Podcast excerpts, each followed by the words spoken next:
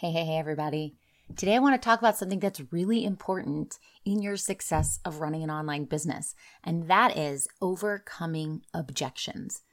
Objections are something that's going to come up in every single sales conversation that you have. It's a natural part of the process, and if you don't master it, you're not going to be signing on new clients and making new sales. So let's get into it.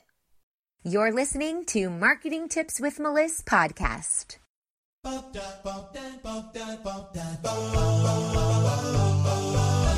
Welcome to Marketing Tips with Melissa podcast. And now your host, Melissa Jakubovic.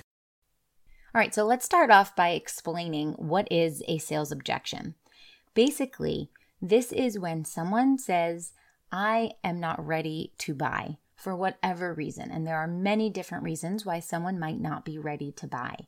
This is a barrier that exists between where people are now and where they need to be in mm-hmm. order for them to say yes to working with you.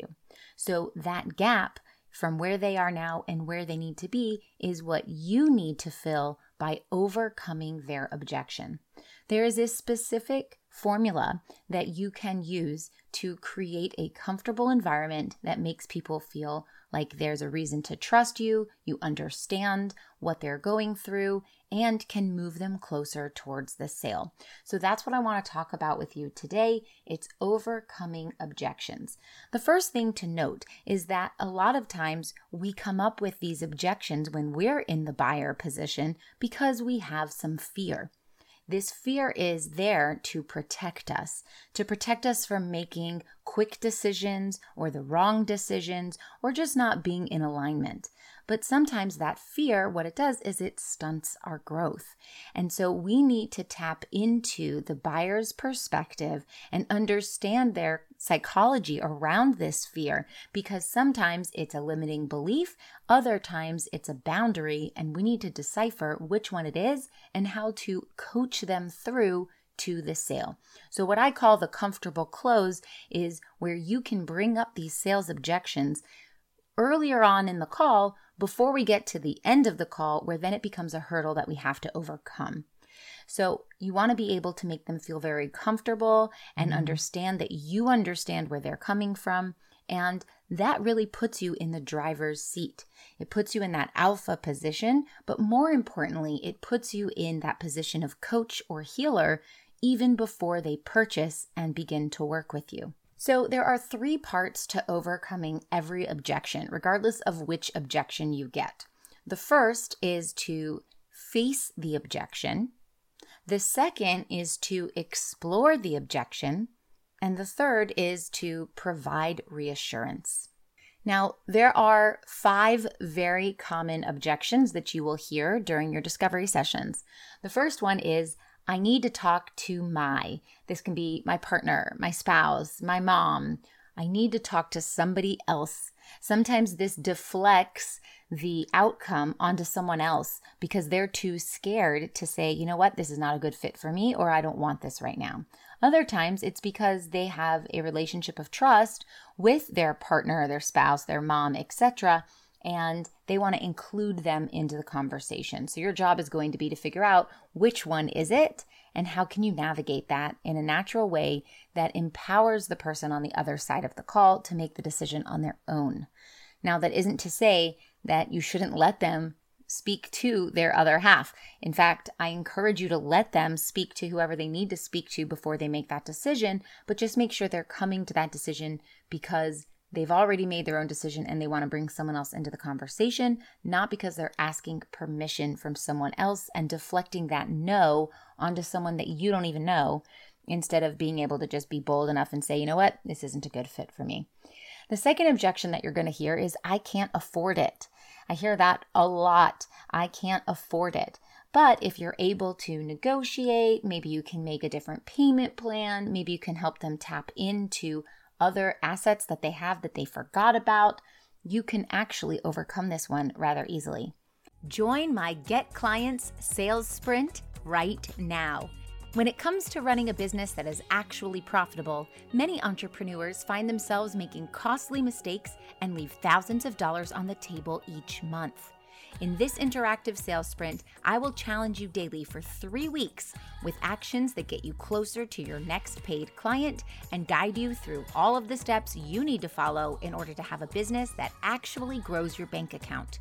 If you aren't profitable, you have an expensive hobby, and it's time to change that right now. Time to pay yourself the big bucks, my dear. Go to abundantstrategy.com slash get dash clients sales sprint. See you there. Number three, now's not a good time.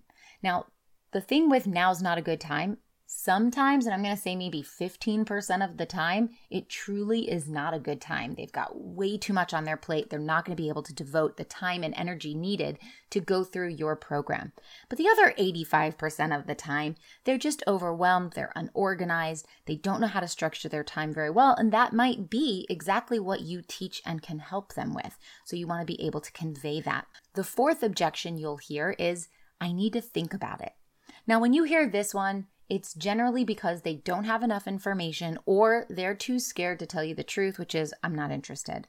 So, if they don't have enough information, it is your job to make sure that you provide them with that information.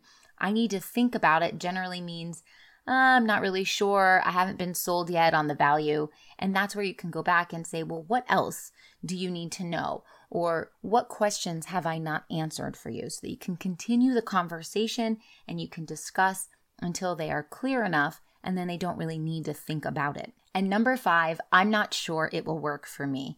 Now, this comes from the fear of, I don't want to invest and then not get the results. So, your job would be to show people that have invested and gotten the results, or talk about a situation or a story from a past client or from yourself where you have gone through this program, you have done the action steps needed, and you did receive a transformation. So, those are the five common objections that you'll hear. Now, to apply these objections to our formula, face the objection, explore the objection, and provide reassurance, I'm going to give you an example. So, for the example, I need to talk to my.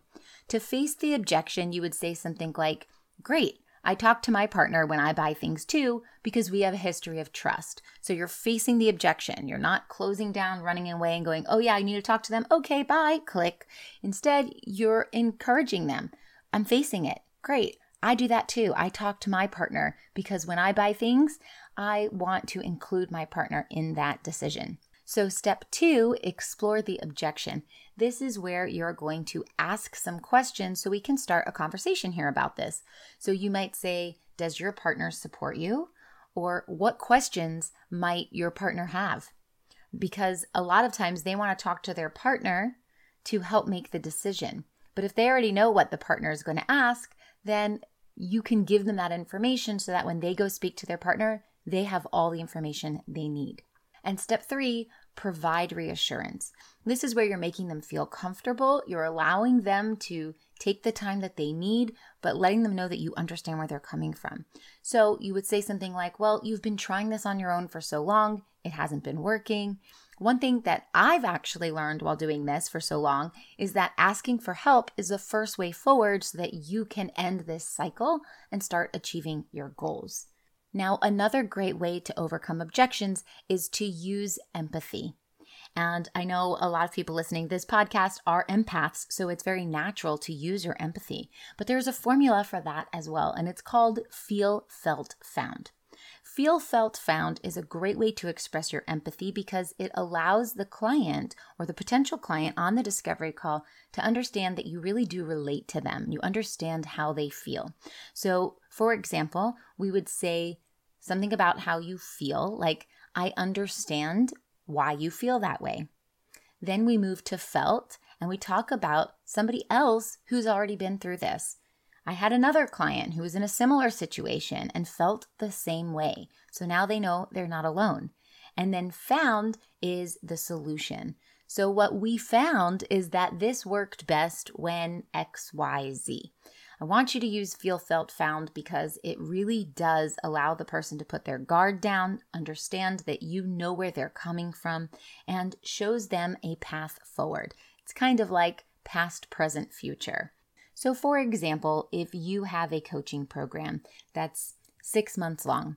And the objection that you're hearing is, I don't have enough time for this. To use the feel, felt, found method, you could say something like, I understand why you'd be concerned about the length of time required to implement this program. We've had other clients who have felt the same way, and you can even name them. Stephanie, one of my other clients, felt the same exact way because she was going through a lot of hard times with her family. Then you move into the found and you say, what they found was, though, was once we implemented this system and we set it up and it was completely operational, it saved her so much time that she never felt like she was always in this hamster wheel. So it's the feel, the felt, and the found. Now, whichever way you use to overcome objections, find one that feels best for you. But just know that when you get faced with an objection, it is not a reflection of you or your service. It just is a natural part of this process. So you do need to understand how to overcome objections because you're going to hear them again and again.